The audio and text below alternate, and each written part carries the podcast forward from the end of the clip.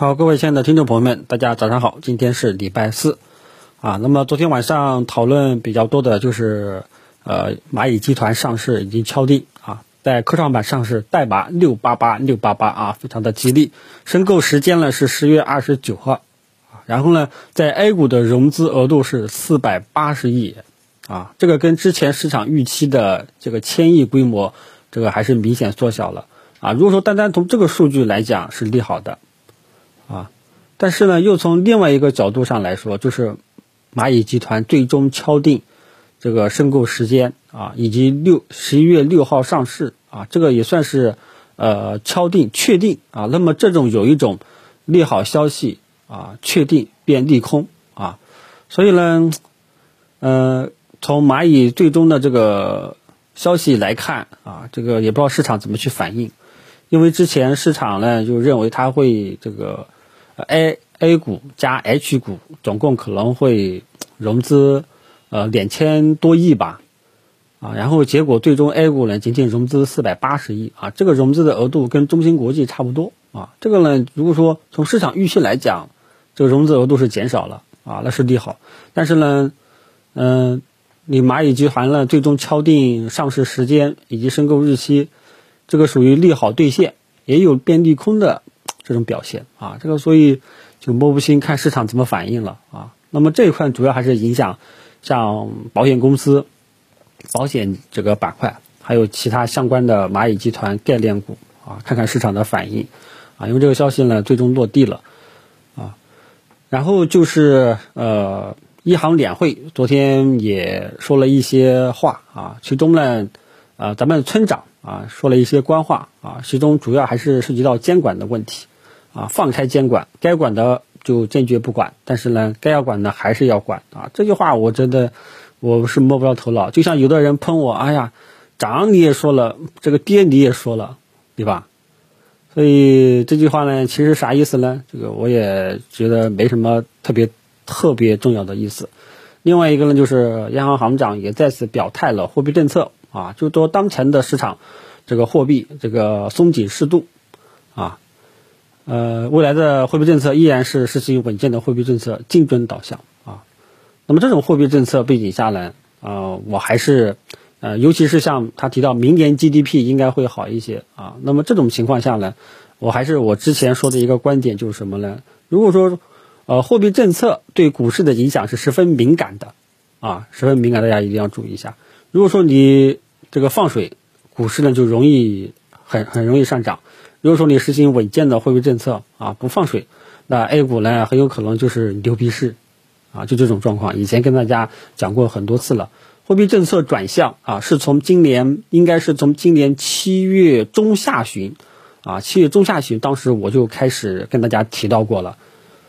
对吧？大家可以到时候去翻一翻相关的货币政策领导的这个态度，领导这个言论啊。第一次呢，我记得是老大，呃提的。啊，然后后面呢，就是开了一个什么什么会吧，然后敲定了，确定了之后呢，大家也看到了，A 股真的是牛逼市，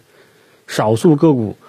这个有很好的持续性，但是大部分个股呢，基本上就是折腾。什么样的折腾呢？昨天看到网上是这么有人是这么比喻的啊，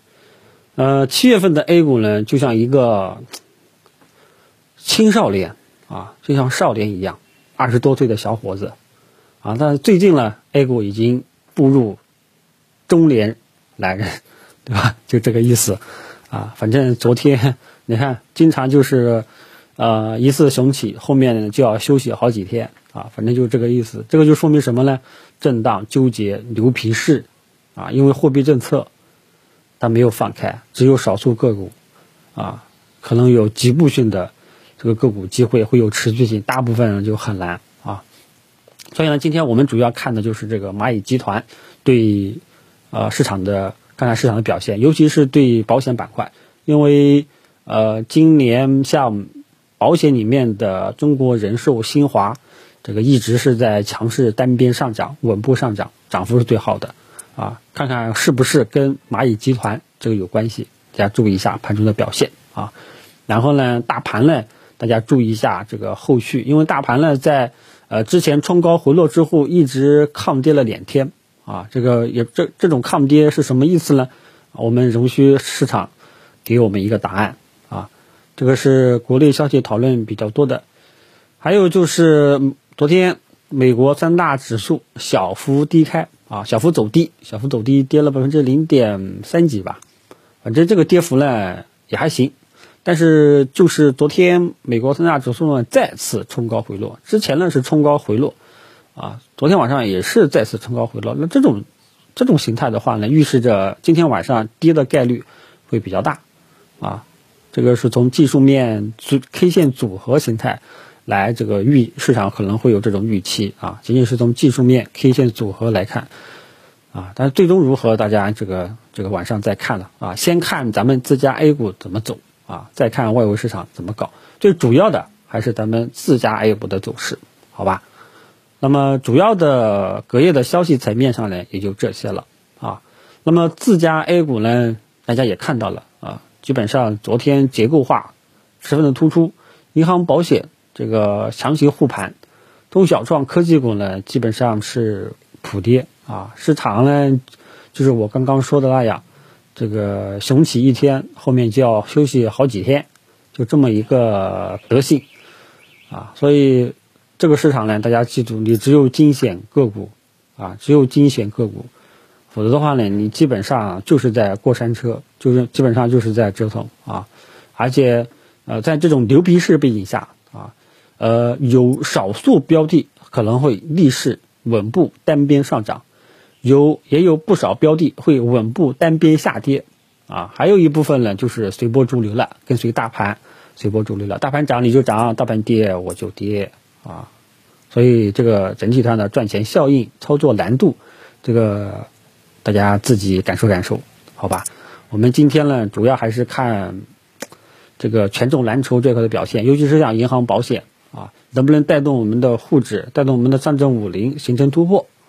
啊，因为现在心中有一个疑惑呢，就是你银行保险到底是护盘行为，还是真的要走趋势性上涨，对吧？这个疑问，我们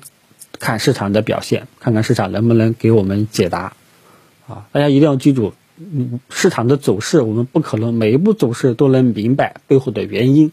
都能明白什么什么意思。啊，如果说他有疑惑，你尽量呢就不要乱搞。啊，当你把疑惑解决掉了，再去做，往往呢可能会好一点。比方说，现在我们的大盘啊，长达整整整震荡长达已经是三个月了。那么这三个月到底是在构筑头部形态，还是上涨中距？这是一个格局性的问题。这个格局性的问题，我应该在七八月份，八月呃，反正在八月份吧，好像提到过。对吧？那时候呢，也有人说，